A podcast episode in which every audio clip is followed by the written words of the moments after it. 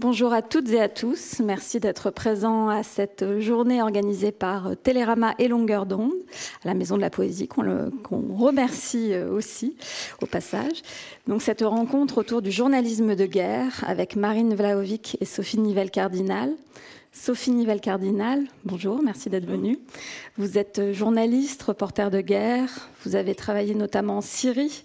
En deux mille douze, vous avez tourné le reportage au cœur de la bataille d'Alep, qui a reçu le prix Bayeux-Calvados des correspondants de guerre. Vous avez été lauréate avec Étienne Hubert du prix Albert Londres en deux mille seize pour le film Disparu, la guerre invisible de Syrie. Dans la série de podcasts Désordres extraordinaires, produite par Binge Audio, vous racontez à Thomas Rosec comment vous êtes entré clandestinement à Homs. Vous racontez aussi les quartiers assiégés, les habitants qui coupent des arbres dans la rue pour se chauffer, les gens qui ne vont pas à l'hôpital car on y achève les blessés. La série est un document passionnant et tragique qui rend très concret votre travail. Marine Vlahovic, bonjour, merci d'être parmi nous. Bonjour. Vous êtes aussi journaliste, vous avez été correspondante au Proche-Orient, vous avez vécu à Ramallah, en Cisjordanie. Vos amis vous surnomment Marine la Machine, dites-vous, et vous estimez avoir produit mille éléments sonores ou vidéos en trois ans. Mais vous comptez sur les doigts de la main ceux dont vous vous sentez vraiment fière. Pour Arte Radio, vous livrez votre carnet de correspondante, un journal de bord en podcast où vous expliquez avec humour et parfois un fond de désespoir votre quotidien professionnel, vos relations avec les rédactions, vos frustrations ou votre état de choc quand une balle frôle votre joue. Alors avant de partir, l'une en Syrie et l'autre pour la Palestine, quel parcours journalistique, journalistique pardon, avez-vous eu ? Qu'est-ce qui vous a mené sur ces terrains particuliers ? Marine. Oui, je peux commencer. Euh, en fait, moi, la, la, la Palestine, elle est euh, intrinsèquement liée à ma carrière de journaliste, puisque j'étais pas encore euh, diplômée de l'école de journalisme, euh, donc euh, où j'ai fait un apprentissage euh, avec un, un grand groupe, euh, dans un grand groupe radiophonique français à l'époque. C'était il y a douze ans à peu près. Euh, que j'allais déjà en Palestine pour euh, travailler pendant mes congés. Donc je prenais trois semaines de vacances et euh, j'allais travailler euh, sur place. Euh, donc c'est, ça a toujours été, oui, euh, bah, lié euh, finalement euh, à ma pratique du journalisme. J'y faisais des, des sauts de puce. Euh, je faisais des sessions reportages comme ça de, de quelques semaines, euh, mais jamais plus. Je ne voulais pas m'y installer. Euh, il y a encore quelques années, parce que vivre euh, derrière un mur, bah, ça limite quand même les perspectives, et euh, je m'y sentais euh, étouffée. Et puis l'occasion s'est, s'est présentée, euh, donc de prendre ce poste de, de correspondante à Ramallah. Euh, je venais euh, d'avoir euh, euh, trente ans, je me disais que c'était le moment ou jamais. Euh, correspondant, c'est euh, un métier qui est très précaire, et donc je savais que quelques années plus tard, en fait, j'aurais plus ni la force ni l'énergie de m'installer comme ça. Et je trouvais ça intéressant de pouvoir euh, raconter Euh, l'actualité palestinienne euh, bah, au quotidien, puisque c'était euh, mon travail, avec euh, bah, toutes les nuances, les subtilités, et euh, qu'on, qu'on peut apporter grâce en fait à la, à la fine connaissance du terrain quand on est, quand on est euh, correspondant. Et donc c'est comme ça que je me suis installée euh, à Ramallah en deux mille seize, pour en partir en deux mille dix-neuf. Donc ça fait euh, bientôt euh, deux ans hein, maintenant que j'en suis partie. Alors Sophie, vous, vous aviez eu le sentiment de rater la révolution égyptienne, de passer à côté d'un, d'un conflit. Après, vous êtes allée en Libye en deux mille onze. Qu'est-ce qui vous a amené ensuite en Syrie ? euh, Moi, j'étais basée à Beyrouth, en fait. J'habitais à Beyrouth. Euh, j'étais arrivée en deux mille dix pour travailler euh, pour une agence de presse. Euh, ça, moi, ça faisait déjà plusieurs années que j'étais reporter. Euh, c'était une région que je connaissais pas.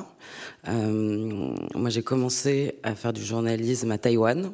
Euh, quelques années avant, et puis euh, donc j'étais à Beyrouth, et puis c'était les, le moment des printemps arabes, donc il euh, y a eu la Tunisie, il y a eu euh, l'Égypte, euh, et euh, bah, étant à Beyrouth, euh, c'était difficile de ne pas aller voir ce qui se passe en Syrie, donc c'est comme ça que j'ai commencé à couvrir le, ce qui n'était pas encore un conflit, ce qui était, on ne savait pas encore trop ce que c'était.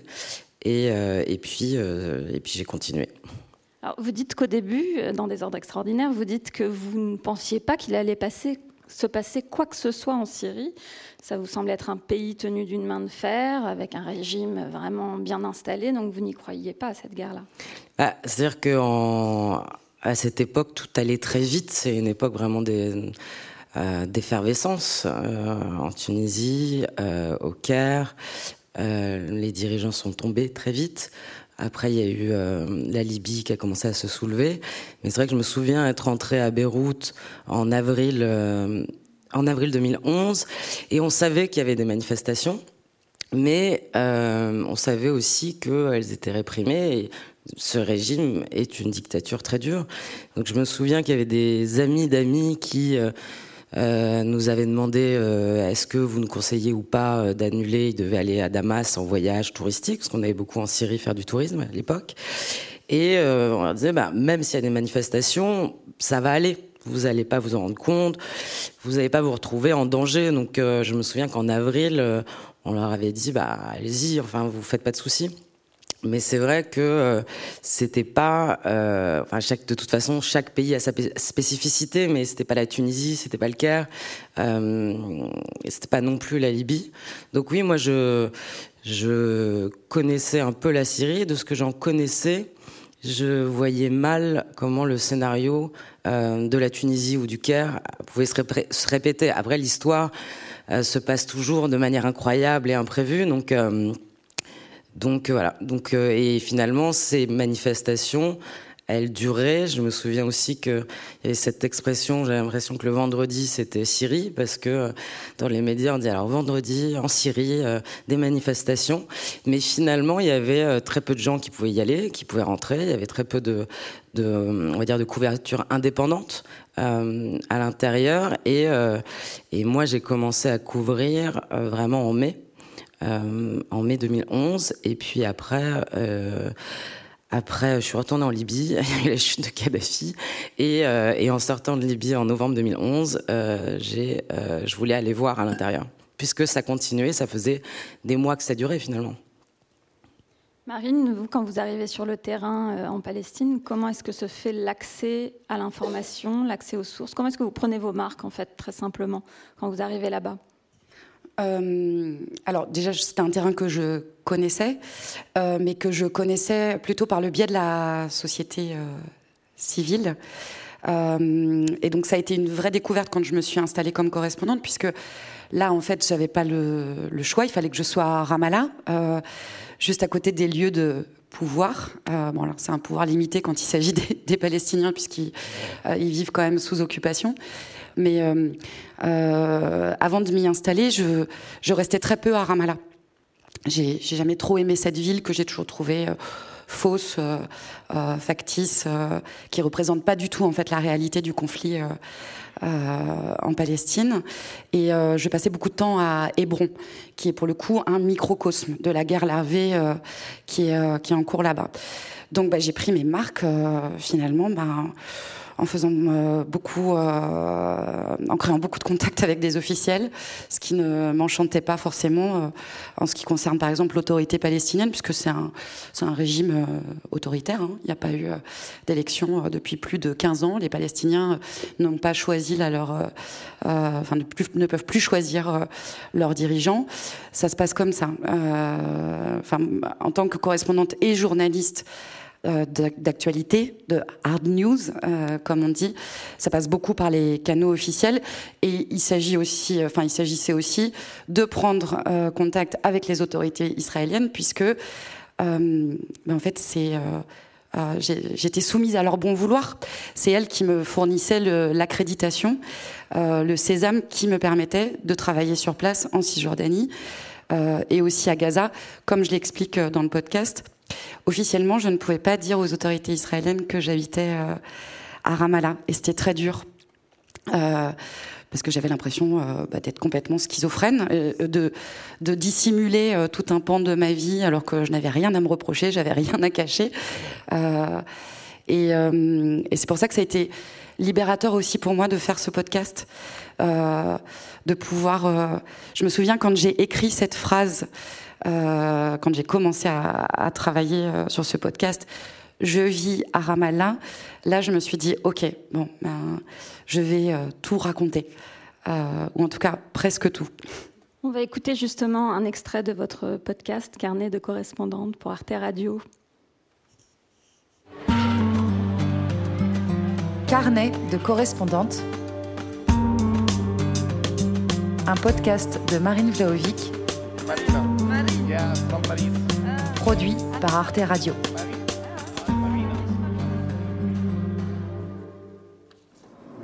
Mon quotidien est fait d'arrestations, de destructions, d'attaques, de la mort omniprésente. Un Palestinien tué ce dimanche matin. Je devrais m'y habituer à la mort. C'est mon travail après tout. Trois Israéliens ont été tués cette nuit à coups de couteau. Mais je ne m'y fais pas. Bilan des affrontements de ces dernières heures s'élève à un mort et plusieurs blessés côté israélien, à trois morts côté palestinien.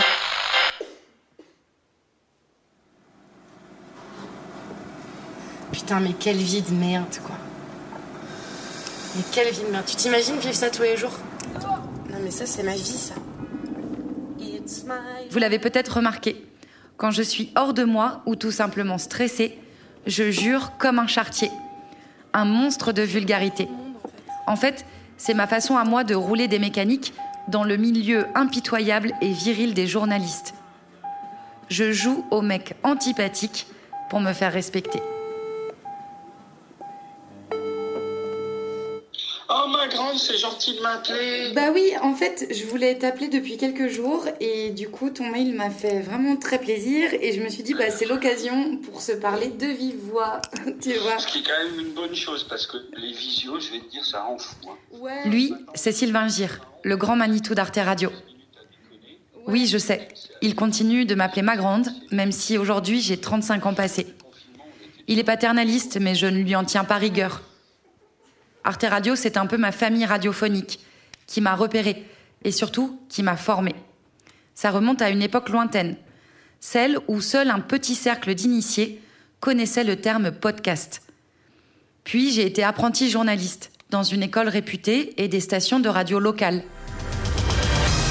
Le journal avec Marine Vlahovic. Bonjour Marine. Bonjour. Avant de devenir journaliste tout court. De la neige sur la région. Les flocons tombent depuis l'aube en continu dans le Calvados. Malgré mon nom étranger difficile à prononcer, j'ai grandi en Bretagne. Je suis allergique au gris, à la pluie, au calme. Il n'y a que dans le chaos que je m'entends penser. Alors, depuis dix ans, j'ai choisi de vivre et de travailler autour de la Méditerranée, ou en tout cas jamais très loin.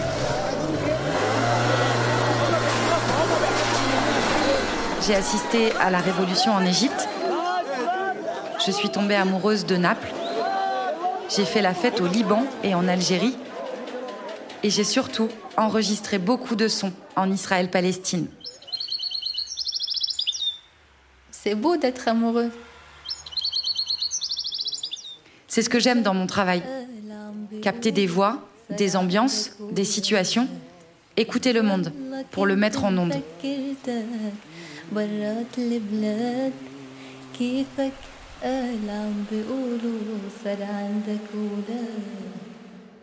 À suivre sur arte radio point com.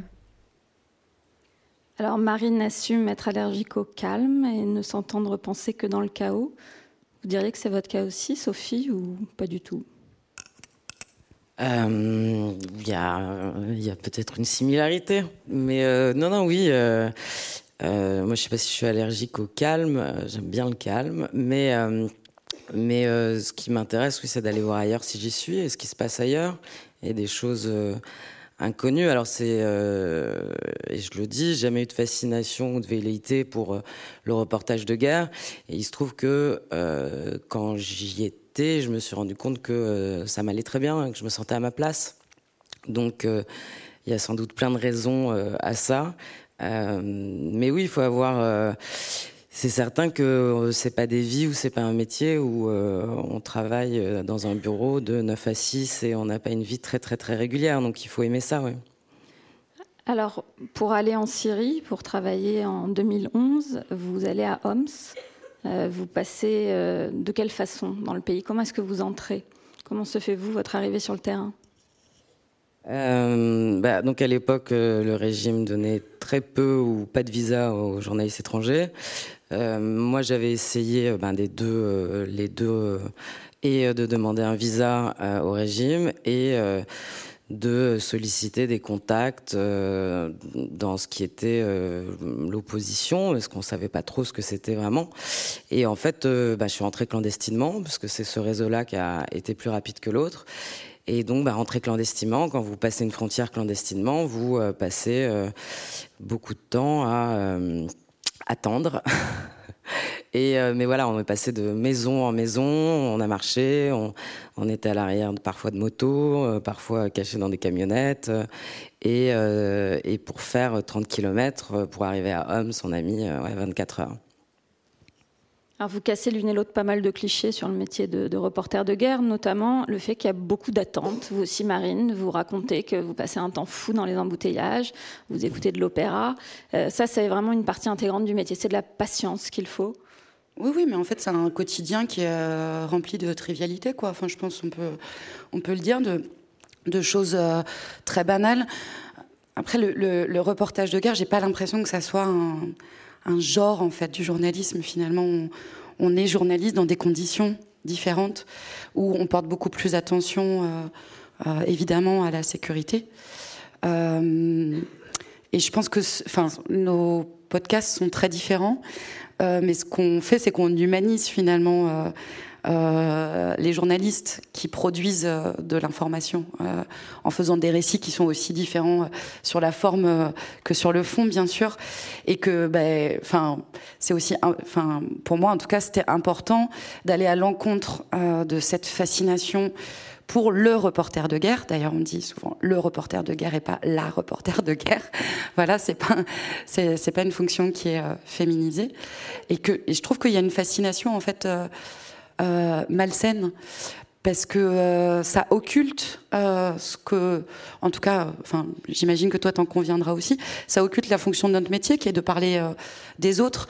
Moi, je me suis souvent retrouvée euh, dans des rencontres où on me demandait euh, « Mais est-ce que tu euh, as vécu des bombardements ?» euh, C'était une, une question récurrente.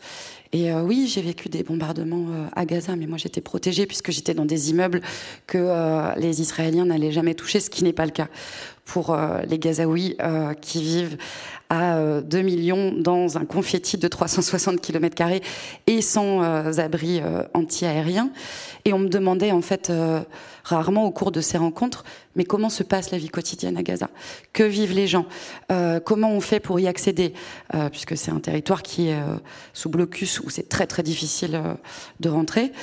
Euh, voilà, et, je, et, et je, je, enfin, je trouve que c'est important de pouvoir aussi casser cette image du reporter à veste multipoche, euh, oui, euh, voilà, qui arrive, voilà le, le cliché, puisque ni l'une ni l'autre, puisque, vous n'avez donc cette fameuse veste.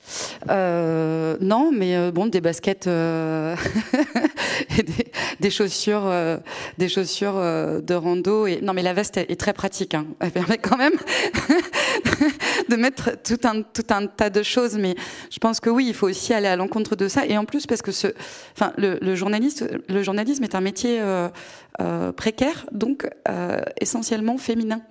Euh, et il suffit en fait d'être sur le terrain euh, et euh, même en zone dangereuse hein, pour se rendre compte euh, que euh, euh, bah, les femmes, on a quand même euh, une, une autre manière euh, bah, d'approcher euh, euh, les gens. Euh, ça nous ouvre euh, des univers dans des, dans des zones euh, euh, très compliquées. Ça nous, ça nous ouvre... Euh, Bah, les, des univers qui sont normalement réservés aux femmes.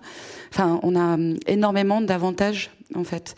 Euh, mais effectivement, bon, bah, c'est, euh, euh, c'est peut-être, peut-être qu'on a plus accès à des instants du quotidien.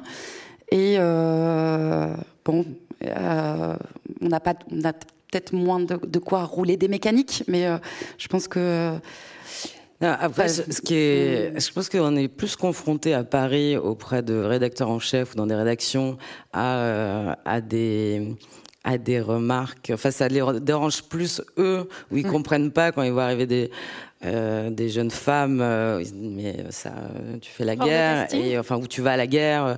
Voilà. Euh, mais euh, en fait, de toute façon, euh, sur les terrains de guerre, nous, les journalistes, qu'on soit hommes ou femmes, on est d'abord des journalistes étrangers.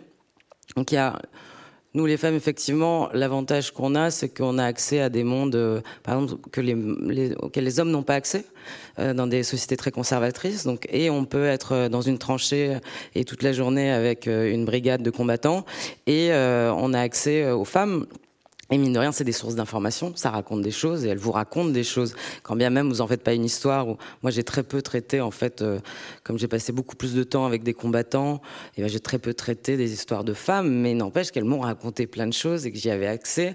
Et euh, euh, je sais que sur Gaza, par exemple, j'ai un confrère qui avait tourné un doc, il a passé quatre mois à Gaza, il n'a jamais parlé à la femme de son de son fixeur. Mmh.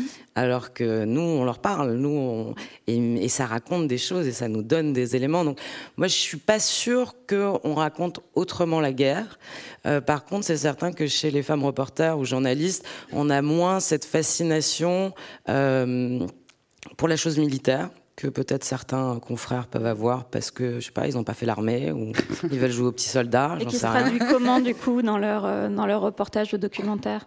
Comment ? Qui se traduit comment dans leur reportage ou documentaire ? Non, mais qui se traduit, mais de toute façon, vous, le, le public le voit en, en reportage. C'est-à-dire que soit euh, on traite la ligne, que de la ligne de front, que du boum-boum, euh, soit bah, vous racontez euh, et le boum-boum, mais vous racontez aussi autre chose. Mmh. Euh, donc voilà, mais euh, après, moi, je pense... Par contre, je pense que le reportage de guerre, c'est un genre en soi dans le journalisme et que le journalisme est pour le coup euh, très divers et qu'on a tendance ou que le public a tendance à euh, réduire euh, le journalisme à une seule figure qui est la plus accessible, qui est euh, euh, le présentateur télé. Alors maintenant, il y a, il y a B F M. Moi, j'ai commencé, quand j'ai commencé, il y avait, B F M n'existait pas. Et quand je disais que j'étais journaliste à la télé, on me parlait de P P D A. Je disais, non, mais on ne fait pas tout à fait le même métier. Voilà. Donc, euh, et il y a plein, comme euh, dans le journalisme, il y a des éditorialistes, il y a des rédacteurs en chef, il y a, il y a toute une diversité de métiers et de genres. Le journalisme sportif, ce n'est pas la même chose que, euh, l'info, enfin, que le hard news, que présenter les journaux, et cetera. Donc, euh, euh, mais... Et effectivement, il y a beaucoup de femmes euh, sur le Moyen-Orient, et je ne parle pas seulement des médias francophones, euh, c'est couvert par les femmes dans mmh. tous les médias occidentaux. Et vous regardez euh, l'actu à Kaboul, euh, en Afghanistan, et c'est le mieux couvert aujourd'hui, c'est par les femmes. Si je ouais, défends sauf, ma chapelle, sauf les postes à responsabilité, et, euh, enfin, pas, qui sont malheureusement bien souvent euh, euh, tenus par des hommes. Euh, moi, quand j'ai fait ce podcast, et je voulais absolument que le terme correspondante soit dans le titre, ce qui a donné lieu à, à l'époque à quelques débats parce que c'était pas peut-être pas assez vendeur. Euh, je voulais vraiment rendre hommage aux, aux correspondants. Euh, qui, euh, je pense, si on fait le compte, dans l'écrasante majorité des cas, sont des correspondantes.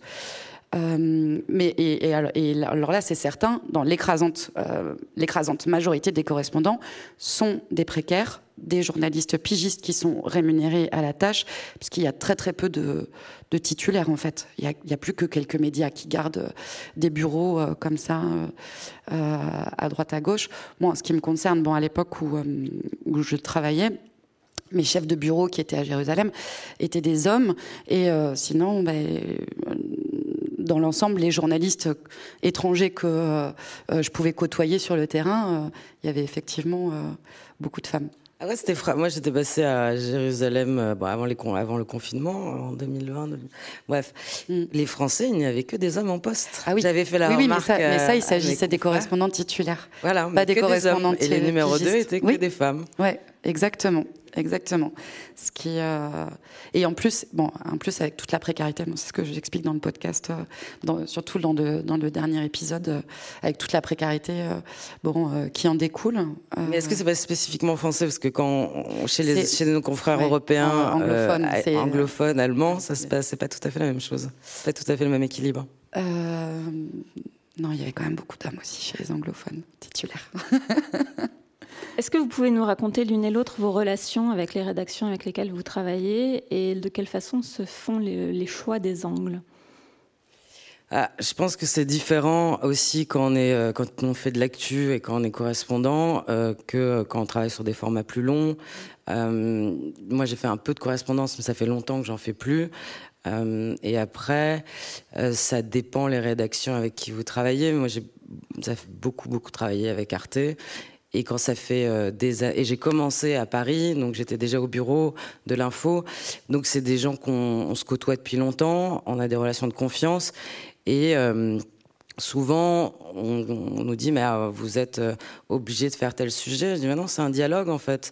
Évidemment, de temps en temps, euh, Arte, enfin la rédaction appelle ou le rédacteur en chef appelle euh, pour euh, traiter tel ou tel sujet. Et à l'inverse, euh, on est force de proposition. Mais tout ça, est, pour moi en tout cas, euh, est un dialogue dans des formats plus longs, euh, mais je sais que la correspondance telle que la raconte euh, Marine dans le podcast, il euh, n'y a pas de dialogue possible.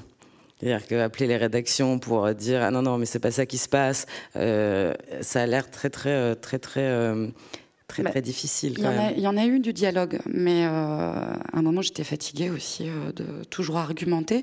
Et puis, je travaillais... Euh, euh, dans l'urgence, j'étais bridée puisque j'avais des chefs de bureau... Euh, Euh, à Jérusalem qui euh, bon par exemple il y en a un qui considérait que Gaza était son précaré, donc euh, à chaque fois il m'empêchait d'aller à Gaza, enfin bon c'était c'était quand même euh, des histoires de cours d'école quoi. Euh, et ensuite avec euh, les rédactions euh, parisiennes, bah, ce qui est extrêmement frustrant c'est qu'on n'a pas de contact euh, physique, ça se passe par téléphone euh, ou par mail, que comme euh, je le dis dans le podcast euh, et ça, je pense que c'est une tendance que les médias ont, et j'espère j'espère que il pourra y avoir euh, à l'avenir une remise en cause là-dessus, mais bon, j'y crois pas. C'est en fait de rester fixé sur le fil de la dépêche euh, A F P et d'appeler les correspondants euh, sur place en fonction euh, de ce qui sort euh, sur le fil A F P euh, et de demander finalement qu'on produise exactement les mêmes sujets qui sont euh, euh, dans la dépêche A F P, sans tenir en compte Euh, bah finalement de l'expertise, de la connaissance, de la subtilité qu'ont les correspondants et du, du plus qu'on apporte en fait en étant euh, en étant correspondant. Mais il y, y, y avait des il y avait des dialogues, il y avait un dialogue possible. Je pense qu'aussi au bout d'un moment, très clairement, j'étais j'étais fatiguée quoi euh, d'argumenter. J'avais, j'avais j'avais une urgence de raconter. Non mais t'as raison, c'est ta faute. non non, alors ce n'est pas ma faute. Si, si, si. Ce n'est pas ma faute. J'avais j'avais aussi l'urgence de raconter euh, bah parce que la Palestine euh, passe à l'as quand même. Hein, elle est un peu euh, sortie du feu des, des projecteurs. Bon après comme comme la Syrie, euh, comme j'imagine tu voudrais, enfin euh, tu l'expliques bien toi dans, dans ton podcast. Et donc bah, c'est vrai que quand on m'a appelait, euh, j'avais cette espèce de culpabilité en me disant le sujet vaut pas le coup d'être traité à mon sens, parfois je le disais quand même, euh, c'est n'importe quoi, c'est complètement euh, à côté euh, mais je voulais aussi qu'on parle euh, de la région et puis j'avais euh, tout simplement aussi euh, des besoins économiques hein. Euh, très clairement il fallait faire euh, tourner la machine c'est une région qui coûte euh, cher, tout était euh, à, mar- à ma charge. Euh, il y avait une, une réalité euh, financière euh, triviale, quoi. Euh, mais, vrai, mais, mais moi, ça a occasionné beaucoup de beaucoup de frustration. Si j'avais eu le temps de faire du magazine euh, ou du documentaire, je pense que j'aurais été moins frustrée. J'aurais été plus euh, dans l'échange avec euh, les rédactions qui ont encore le souci euh, de ça. Mais euh, dans le tout info, là, aujourd'hui, euh, ce souci-là n'existe plus. Moi, on me demandait de produire au plus vite, euh, sans même vérifier les informations. Ce qui est quand même à la, à la, à la base de, de notre métier, c'est quand même bien la vérification euh, d'informations. Et là, c'est complètement absurde. Ça de, ça après, c'est certain absurde. que... Bon, bah après, oui, je, c'est un dialogue dans des formats plus longs. Mais par exemple, nous, sur le documentaire Disparu, euh, on a travaillé dessus pendant un an et on n'arrivait pas à le vendre. Enfin, on, il faut préciser, ça, n'était, ça n'intéressait pas. Les disparitions, les disparus du mmh. régime. Vous... Pendant un an, euh, on a travaillé, on a enquêté, et, euh, et après, nous, on était déterminés à raconter cette histoire et à faire exister euh, cette histoire. Mais je pense que c'est, des, c'est mine de rien, on compte beaucoup aujourd'hui dans cette profession sur soit la détermination euh, des journalistes à faire exister une histoire, et donc euh, bah, on travaille. Euh, sans être payé, mais parce que euh, il faut euh, il faut raconter cette histoire, ou euh, la détermination, ou euh, ou l'énergie, tout simplement, ou la nécessité de gagner sa vie. Enfin. Donc, euh, éditorialement, il y a des, euh, oui, il y a un dialogue, parfois non, ça dépend des circonstances. Et après, il y a des choses, qui, il y a des histoires qu'on veut raconter, qu'il faut raconter. Et là, c'est, à, à, et là, il faut, oui, il faut batailler, il faut y croire. Comment ça s'est passé justement pour euh, votre documentaire sur les disparus, sur euh, les, les, les gens qui ont été euh, faits prisonniers euh, du régime et dont on n'a plus entendu parler? C'est, c'est des, une enquête euh, au long cours. Euh, vous racontez dans le documentaire que vous, vous cherchez euh, des informations sur des gens qui, qui ne sont plus là, donc des absents, des fantômes. Ouais, c'est-à-dire que effectivement, c'est une gageure en termes de réalisation, en images, quand on fait de la, enfin là c'est de la télé, mais enfin un documentaire, donc euh, voilà, de faire un, un documentaire euh, sur des gens qui ne sont pas là. Donc euh, évidemment, il faut euh, les raconter. Euh, d'autant que là, c'était pas une histoire du passé. Euh, Euh, qui a, d'ailleurs euh, qui appartient toujours pas au passé. Il y a deux jours, Amnesty International a sorti un rapport euh, sur les, le retour des Syriens euh, et qui subissent exactement le même sort, c'est-à-dire qu'ils sont arrêtés arbitrairement, ils disparaissent, torturés. Tout ça, tout ça continue, quoi. Donc tout ça n'est pas terminé. Donc, et à l'époque, on était... Euh, Euh, on était dans un moment où c'est vrai que nous, on s'est dit, au bout de deux ans, Étienne était allé aussi couvrir, euh, été deux mille douze, était allé en Syrie. Moi, ça faisait deux ans que je faisais du news, parfois des choses plus longues, où je, où je racontais cette histoire syrienne qui était devenue donc une guerre civile. Où, où, où, et, euh, et on sentait bien qu'il y avait une lassitude du public. Et nous, on se disait, bon, il faut qu'on continue à raconter cette histoire. Plus l'État islamique, euh, qui n'était pas encore l'État islamique en, tel, en tant que tel, euh, commençait à avoir des enlèvements, euh, euh, des journalistes qui disparaissaient. Et on savait que c'était euh, par l'État islamique, il y avait aussi le régime, enfin bon. Et donc nous, avec Étienne, on s'est dit, il faut absolument et continuer à raconter l'histoire, mais... il faut aller au-delà de ce qui se passe, parce qu'il se passe d'autres choses que les bombardements. Et il faut continuer à, à donner des éléments de compréhension de ce conflit au public. Et donc cette histoire-là était... Euh, on s'est dit, mais en fait, il se passe ça aussi. Moi, j'avais rencontré des gens qui avaient été, en, qui avaient été, qui avaient disparu pendant trois mois, euh, et qui étaient sortis, enfin très amaigris, euh, et qui me racontaient tout ça. Mais il fallait...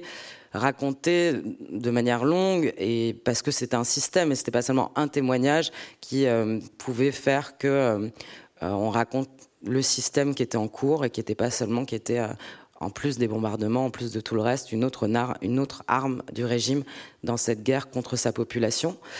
Et euh, Et en fait, quand on a commencé vraiment à tourner, il y avait des gens qui en étaient sortis de ces centres, enfin de ces camps de la mort, qui avaient survécu et qui étaient capables de témoigner. Parce que ça faisait six mois, parce qu'ils avaient pris assez de recul, parce qu'ils avaient repris vie. Et donc, on avait des témoignages de survivants. Et puis aussi des témoignages de gens qui ont participé au sein du régime, qui ont participé au système, et qui donc euh, confirment que c'est bien un système, qui confirme les ordres, qui confirme tout ça. On va écouter un extrait de votre podcast pour Binge Audio, Désordres extraordinaires. Binge Audio.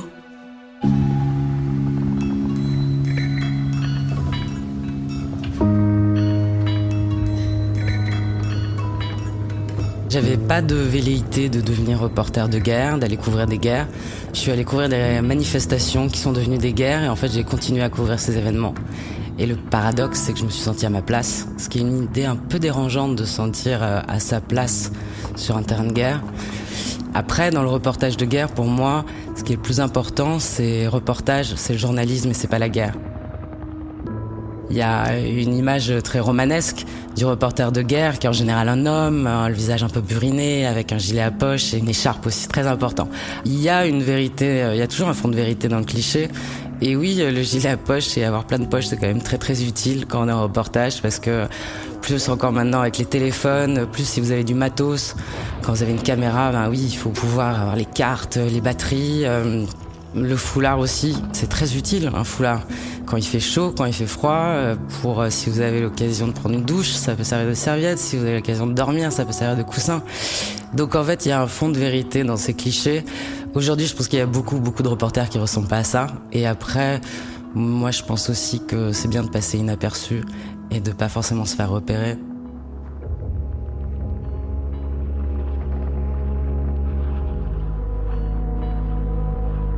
J'avais aucune fascination pour le Moyen-Orient, je dois dire, parce que j'avais sans doute beaucoup de préjugés en tant que femme, en tant que féministe.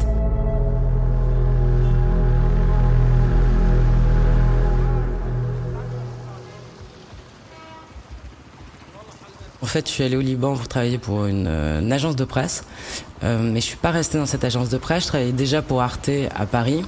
Et donc, je me mets à travailler en indépendante à, pour le journal d'Arte. Je travaille aussi pour Europe un à ce moment-là, en tant que correspondante. Donc déjà, Beyrouth, c'est une bonne école, le Liban, parce que si vous voulez aller faire des interviews avec le Hezbollah, eh ben, on n'y va pas avec n'importe qui.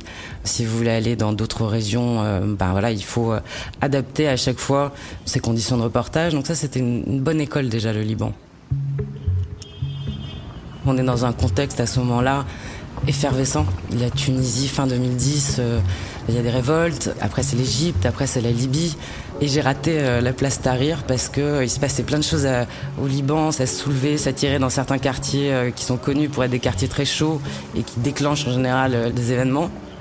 Et euh, Europe un m'a appelé en disant « tu peux aller au Caire euh, ». Arte m'appelle aussi en disant « tu peux aller au Caire ». Et moi, je dis « non, mais là, Beyrouth est en train de chauffer ». Et en fait, Beyrouth s'est calmé, et Tahrir s'est soulevé. Et deux jours après, j'étais « non, non, mais je peux aller au Caire ». Et euh, bah, c'était trop tard. Donc quand la Libye est arrivée, je me suis dit « bon là, euh, je vais pas rater le coche et euh, je vais aller voir ce qui se passe ».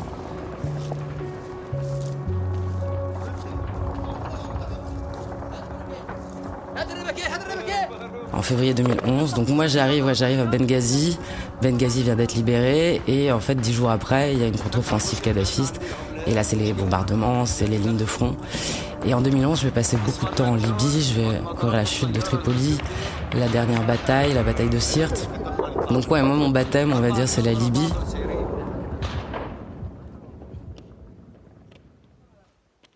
Vous êtes interrogé par Thomas Rosec pour ce podcast.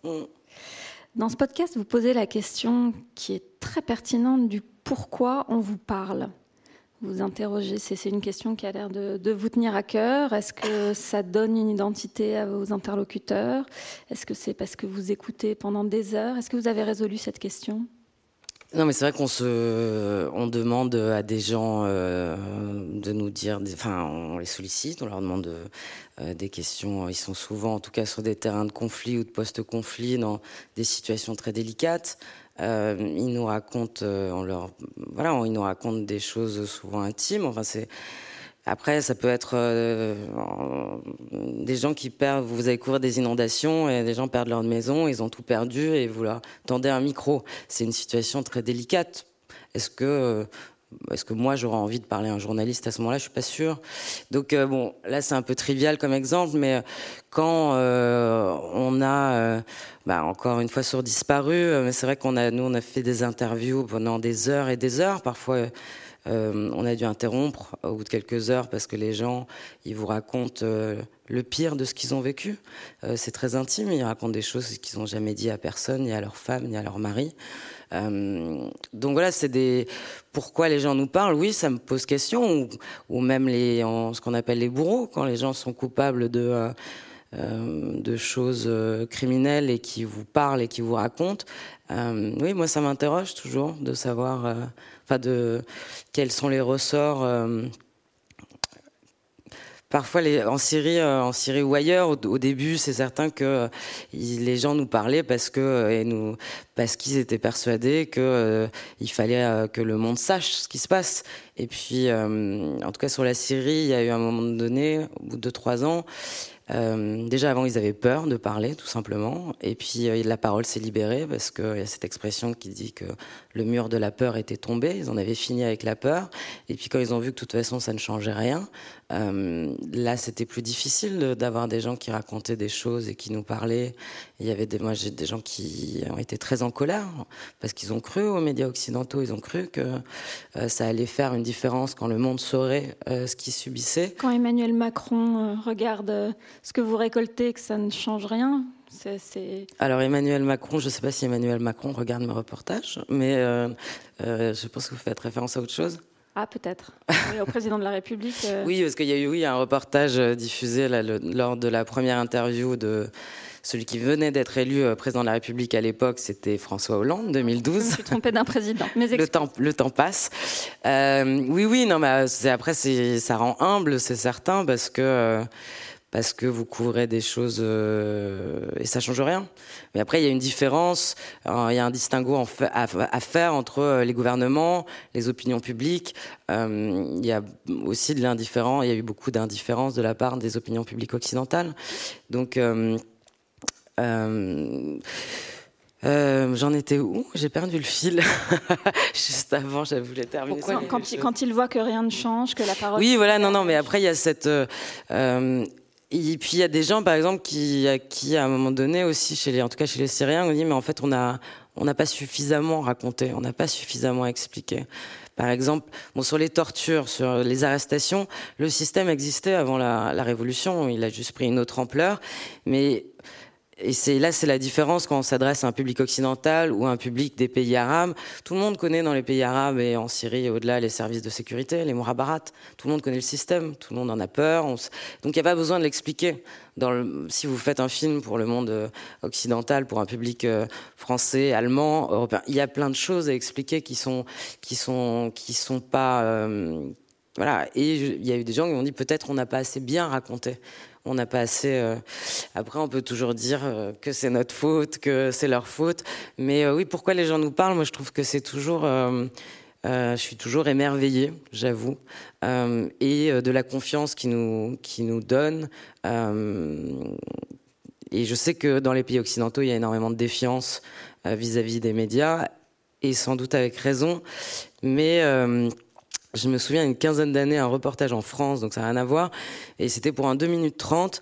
Et je sais que la personne que j'ai interviewée, elle me dit « Mais vous allez retenir que euh, dix secondes. Ça fait une demi-heure qu'on parle. » Je dis « Oui, mais si vous ne me racontez pas tout ça, je ne vais pas comprendre. Et j'ai besoin que vous me racontiez tout ça de tout ce temps euh, pour restituer cette parole, en tout cas pour euh, avoir le bon, bien comprendre et faire en sorte que, euh, même si je ne consacre que trente secondes ou quarante-cinq secondes à votre situation, eh ben, j'ai, le, j'ai bien tout compris. » Et non, mais je pense que voilà, il faut être respectueux de cette parole et du temps que les gens nous accordent, de ce qu'ils nous donnent.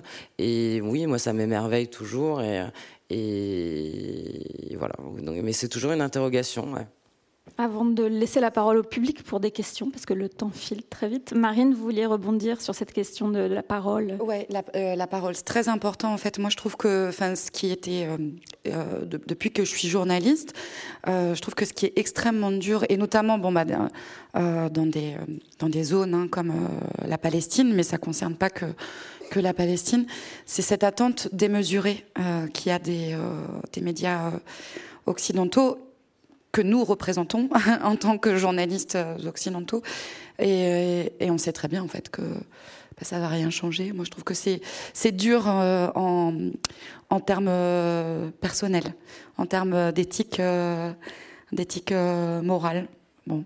Euh, mais c'est pas pour ça qu'il faut pas non plus leur donner la parole et que il faut prendre le temps de les écouter. Quand dans le podcast je dis que euh, je ne suis pas fière des sujets euh, que j'ai réalisés sur place, c'est parce que j'ai pas, à, à mon sens, j'étais tellement prise dans la machine, dans cette essoreuse, que j'ai pas été moi à la hauteur de euh, de la parole de ces gens euh, sur le terrain. J'ai pas consacré le temps que j'aurais dû euh, y consacrer. Euh, et que, tout comme toi, ça, ça m'interroge toujours. Pourquoi on nous parle ? Pourquoi on continue en fait à nous parler alors que les choses euh, ne bougent pas euh, finalement ? Et bon, à vrai dire, hier j'ai eu un exemple, un confrère qui m'a raconté, on parlait du Liban, euh, ils, avaient, ils avaient fait un reportage euh, après l'explosion l'année dernière à Beyrouth et euh, il me racontait comment il avait, euh, on parlait d'un hôpital parce que j'ai Comme je connais Beyrouth, il me dit bah, l'hôpital a complètement été détruit, mais il euh, y a un médecin, on avait pu le suivre, et cetera. Euh, il lui avait raconté comment après y a, euh, il avait été sollicité pour euh, euh, pour savoir comment, dans quel état était l'hôpital, et il avait envoyé le reportage et il avait en fait il y avait eu un don de plusieurs de centaines de milliers d'euros pour permettre la reconstruction. C'est vrai que là, c'est une grosse satisfaction parce que vous avez l'impression d'être un peu utile dans ces cas-là. Que, alors, et, euh, donc peut-être il y a des choses indirectes qui se passent, quand même, malgré tout. Vous se raccrochez. Oui, on va s'accrocher à cette note d'espoir. Avez-vous des questions pour Marine Vlahovic et Sophie Nivelle-Cardinal? Alors, on n'a pas de micro, mais je vais essayer de scruter la salle. Et s'il y a des mains qui se lèvent, vous pourrez dire votre question et je la répéterai au micro. Oui. Euh, quel conseil donneriez-vous à, à un jeune journaliste qui voudrait faire du reportage de guerre? Donc, quel conseil pour un jeune journaliste qui voudrait faire du reportage de guerre? euh... Je, je commence. Je conseillerais de ne pas le faire. Oui, déjà, ça c'est le premier conseil. oui, oui, oui. Euh, euh, de, de, de commencer à, à travailler euh, en France, déjà, de bien s'aguerrir au, au reportage euh, et de ne pas partir euh, bille en tête euh, comme ça à l'étranger dans des conditions euh, de sécurité précaires, puisque en fait les médias. Euh, non, non, rien à faire des conditions euh, de sécurité ou en tout cas de précarité euh, dans lesquelles euh, les jeunes journalistes euh, travaillent, et ça, ça peut être euh, ça va quand même un, un peu souci. Mieux. Je mettrai un petit bémol euh, parce que euh, il y a dix ans, moi, quand j'ai commencé à faire euh, donc du reportage de guerre, c'était un, de guerre, les Français avaient la, la réputation, les médias francophones avaient la réputation, alors de n'avoir rien à faire. C'est-à-dire que tous les confrères, les photographes disaient ah, non, on peut vendre à Le Monde, euh, et cetera. Enfin, je Euh, enfin, au jour où Paris Match, allons-y. Euh, et ils nous demandent rien. Et ils comparaient avec le New York Times, avec euh, les médias allemands. Là, parce que, euh, mais c'est aussi parce qu'en fait, les médias euh, français n'ont pas été confrontés, en fait, euh, à des, avaient pas été confrontés à un tel conflit. Et euh, par exemple, la guerre en Irak a été couverte par les Français, mais très peu, finalement. Les, les, les rédactions étaient confrontées. Les dernières, le vrai dernier conflit, c'est l'ex-Yougoslavie pour les médias français. Donc, il n'y avait pas non plus cette, cette tradition ou cette pratique. Et parce qu'il y a eu beaucoup de journalistes qui sont morts très vite, dans, que ce soit et en Libye et en Syrie, il y a eu une prise de conscience qu'il fallait former en termes de sécurité, qu'il fallait... Et le paradoxe, je me souviens que c'est deux, en fait deux mille quinze, j'étais invitée avec des... des euh, on va dire des directions de médias, euh, et on parlait justement de euh, des systèmes de, enfin de comment euh, sécuriser pour les pigistes, pour euh, et ils disaient que en fait euh, leur cellule psy avait été beaucoup plus sollicitée à Paris après les attentats du Bataclan et de Nice. Parce que, et je pense que parce que là c'est de la différence, c'est qu'on ne s'attendait pas à se retrouver, enfin les journalistes qui ont couvert ça ne s'attendaient pas à se retrouver dans de telles situations. C'est pas tout à fait la même chose quand vous allez sur un terrain en guerre, enfin de guerre, vous savez que vous avez, vers quoi vous allez. Mais il y a quand même eu une prise de conscience ces dix dernières années des médias francophones, des médias français, sur une forme de nécessité de, euh, oui, les formations... Euh, Euh, des formations euh, de, de quoi, oui, les formations en terrain hostile. Euh, oui, oui, c'est ça, euh, c'est les formations voilà. de euh, journalisme. Mais en zone dangereuse ou pour revenir sur euh, sur euh, moi, le, c'est c'est pas drôle, c'est vraiment pas drôle en fait, et que euh, et c'est beaucoup de sacrifices euh, et c'est être confronté à des choses quand même qui sont très désagréables. Donc, vous, je ne dis pas qu'il ne faut pas en faire, parce qu'il faut. Euh, je ne suis pas sûre qu'il faille aller faire du reportage en disant « je vais faire du reportage de guerre ». Il faut aller faire du reportage, euh, c'est sûr. Mais euh, il faut avoir conscience que euh, euh, c'est mettre le doigt dans quelque chose qui, après, euh, a des conséquences, et pas seulement dans votre vie professionnelle, quoi. Je, je reviens juste sur euh, la formation. Moi, j'ai été recrutée euh, pour m'installer à Ramallah. Bon, c'était un recrutement... Euh, recrutée par qui ? Recrutée par euh, deux gros euh, groupes radiophoniques français, des radios euh, publiques. C'était un, c'était, c'était un, un recrutement en bonne et due forme. Et en fait, mon travail de... Enfin, j'avais un poste informel de correspondante. Euh, sans salaire fixe. Sans salaire fixe. Donc euh, payé euh, à la tâche avec une euh, prime euh, euh, mensuelle de risque, euh, euh, je crois qu'il se montait à deux cent cinquante euros, ce qui me laissait, euh, euh, c'était mon budget pour euh, les cours d'arabe et les réparations de ma voiture euh, pourrie, euh, voilà. Et, et j'ai été, euh, donc il y avait ces, ces formations qui existaient euh, depuis quelques années, euh, et on m'a proposé euh, de la suivre. euh, après que j'ai commencé en fait à, à couvrir euh, les manifestations le long de la frontière euh, entre Gaza euh, et Israël, où les snipers israéliens bah, on m'a tiré euh, à balles réelles. Et c'est là en fait euh, qu'on s'est dit bon bah faudrait peut-être quand même que euh, Marine euh, suive euh, cette formation de euh, couverture euh, euh, des conflits quoi. Alors que je partais en, à, à Ramallah. Ramallah n'est pas une zone de guerre, mais que j'étais quand même susceptible d'aller à Gaza. Enfin, c'est-à-dire qu'il peut y avoir des structures qui sont mises en place, mais, là, mais, mais on va attendre vraiment le, le dernier moment euh, où là, par exemple, enfin, c'était très utile hein, d'y aller, mais pas après. Pas après avoir, euh, avoir eu comme ça une, une balle euh, euh, qui a sifflé euh, près, de, près de mon oreille, quoi.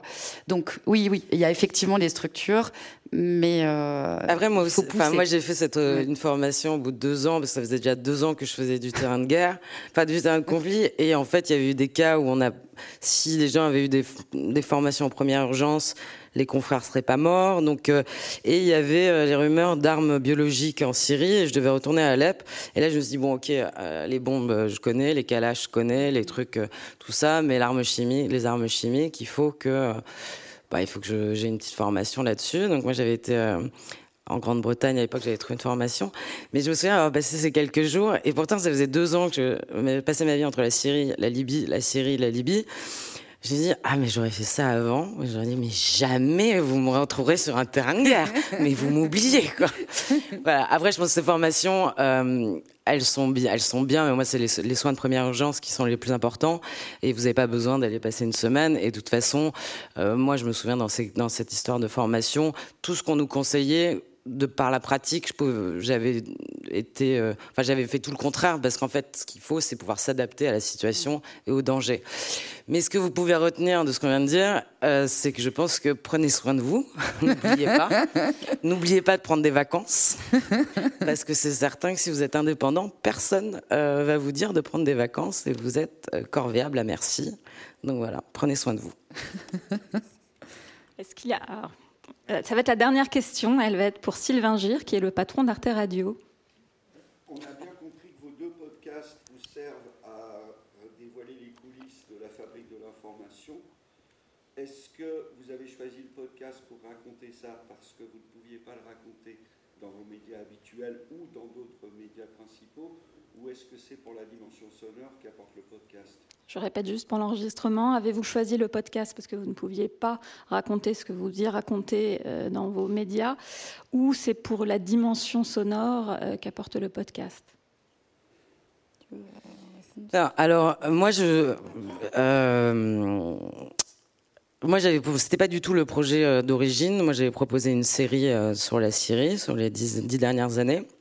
Et en fait, avec Binge, Binge m'a dit, mais écoute, pourquoi on raconterait pas à la première personne, à travers tes reportages ? Et moi, j'étais très réfractaire, donc c'était pas du tout un projet qui me... Euh, voilà, et après réflexion, je me suis dit, bon, euh, si on est, s'ils sont prêts à faire une série pour nous, sur la Syrie dont plus personne ne parle... Euh, je vais mettre de côté moi mes mes, euh, mes scrupules et euh, et voilà. Donc là, pour moi l'objectif c'était pas tellement de raconter les coulisses de l'information, euh, mais plutôt mais la Syrie, ce que j'espère avoir réussi à faire. Mais après je pense que euh, on a, il est plus que jamais nécessaire, en tout cas, de faire de la pédagogie et d'expliquer comment on travaille, euh, parce que le public a besoin de savoir et de comprendre et euh, et que, euh, enfin, tout ce que raconte Marine sur la production de l'information euh, quand on est correspondant, euh, c'est des conditions euh, très très difficiles de travail. Euh, et après, euh, il faut que, il faut que le, moi je pense plus que jamais, il faut qu'on fasse de la pédagogie. Donc moi, c'était pas spécialement euh, le podcast. Le podcast permettait de raconter ces dix années de reportage, et évidemment, à travers moi et à travers mon expérience, et donc aussi de donner des éléments sur cette manière de travailler. Et en ce qui me concerne, j'étais euh, autant réfractaire que toi à parler à la première personne, parce que c'est très difficile quand on est journaliste. Euh, et je me suis décidée un peu au dernier moment. J'ai beaucoup louvoyé, Sylvain. Tu m'as couru euh, après pendant euh, euh, plusieurs mois. C'était, c'était très difficile de me mettre à écrire. C'était encore plus difficile de replonger dans toute la matière sonore que j'ai accumulée, puisque le podcast, en fait, est construit euh, sur mes archives radiophoniques. Parce que vous gardiez beaucoup de choses. Vous enregistriez oui. les conversations avec les rédactions. Oui, alors ça, c'était euh, pour euh, me protéger, puisqu'en tant que salariée, alors qu'on me euh, refusait en fait ce statut, euh, je trouvais ça euh, normal. C'était pas du tout dans l'idée de les coincer euh, en m'en servant un jour. Enfin voilà, mais je pensais que voilà. Euh, et puis aussi parce que, enfin depuis que je fais de la radio, euh, bah, j'en, j'enregistre, je, j'archive. Il y a des moments que je trouve, euh, voilà, j'aime le son euh, euh, et, et, et je vivais des, des choses euh, tellement extraordinaires. que ça me semblait important aussi de pouvoir, euh, de pouvoir archiver, euh, archiver tout ça. Et quand je me suis décidée à écrire ce podcast à la première personne, qui est un podcast intime, mais où en fait, je dévoile pas tout non plus. Euh, par exemple, la seule amitié euh, euh, que j'évoque dans ce podcast, il s'agit de, de, d'un ami israélien, parce que lui est protégé. Euh, pour moi, il était hors de question, par exemple, euh, de mettre euh, dans ce podcast mes amis palestiniens euh, qui, eux, euh, bah, ont un statut euh, d'occupé, hein, euh, qui peuvent être arrêtés par l'armée israélienne euh, à tout moment, et euh, par euh, le Fatah en Cisjordanie et le Hamas euh, à Gaza euh, aussi. Euh, donc, euh, j'ai pas voulu tout dévoiler non plus. C'était important de protéger euh, mes sources, euh, mon entourage. Euh, voilà, ces, ces amitiés qui ont nourri hein, euh, la façon dont je travaillais sur place. Et, et, et je voulais aussi en faire un, un jeu qui soit euh, collectif pour parler du statut des correspondants qu'on entend euh, à la radio, dont on retient même pas parfois les noms de, de ces petites mains voilà, de, de l'information. Ça, c'était très important pour moi. Et une fois que je me suis plongée dedans, bah, j'y ai passé du temps et ça a été un vrai plaisir parce que j'ai redécouvert le travail sur la matière sonore. Euh, avec toutes ces archives que j'avais euh, emmagasinées. Et, et je voulais vraiment lui donner une dimension sonore pour lui donner une dimension immersive en jouant euh, sur euh, bah, les lois de proximité qu'on a euh, en, en journalisme. Je, tu, tu l'évoques un peu. Hein, la, y a, en journalisme, il y a la proximité euh, euh, géographique. Bon, bah là, euh, pour le coup, c'est, c'est loin, la Palestine, mais euh, j'ai un peu joué sur la proximité euh, affective, avec l'idée aussi euh, bah, que les auditrices et les auditeurs pouvaient s'identifier à moi. Voilà, une jeune femme blanche, euh, euh, de classe moyenne, pas trop mal dans ses baskets. Euh, c'est pour ça que j'ai pas eu de tabou euh, à raconter bah, ce que ce qu'on vit hein, en tant que journaliste quand on est sur le terrain. Euh, les fêtes, euh, l'alcool. Je ne suis pas alcoolique. mais ouais, euh, moi je t'avoue que j'ai assez peu fait la fête en Syrie. Hein. voilà, voilà. Mais euh, mais en revanche à, à Jérusalem ou à Ramallah, parce que je ne faisais pas la fête à Gaza, quoique ça a dû m'arriver une ou deux fois et avec des Gazaouis. Mais ça, il était hors de question d'en parler parce que je voulais pas les mettre en difficulté. À Jérusalem et Gaza, tous les journalistes font la fête. Euh, mais personne n'en parle. Personne n'en parle. Les correspondants titulaires de Jérusalem viennent faire la fête euh, à Ramallah. Le jeudi soir, euh, parce que c'est, c'est le Thursday Night Fever. C'est le Ramallah Night Fever. J'avais fait déjà euh, en deux mille onze un podcast pour Arte Radio sur les nuits euh, endiablées de Ramallah. Et là, il n'y a aucun tabou, en fait, euh, à raconter ça. Les Palestiniens font la fête à Ramallah, les Israéliens viennent aussi pour faire la fête à Ramallah. Je veux dire, c'est quand même une donnée euh, de ce, de ce conflit.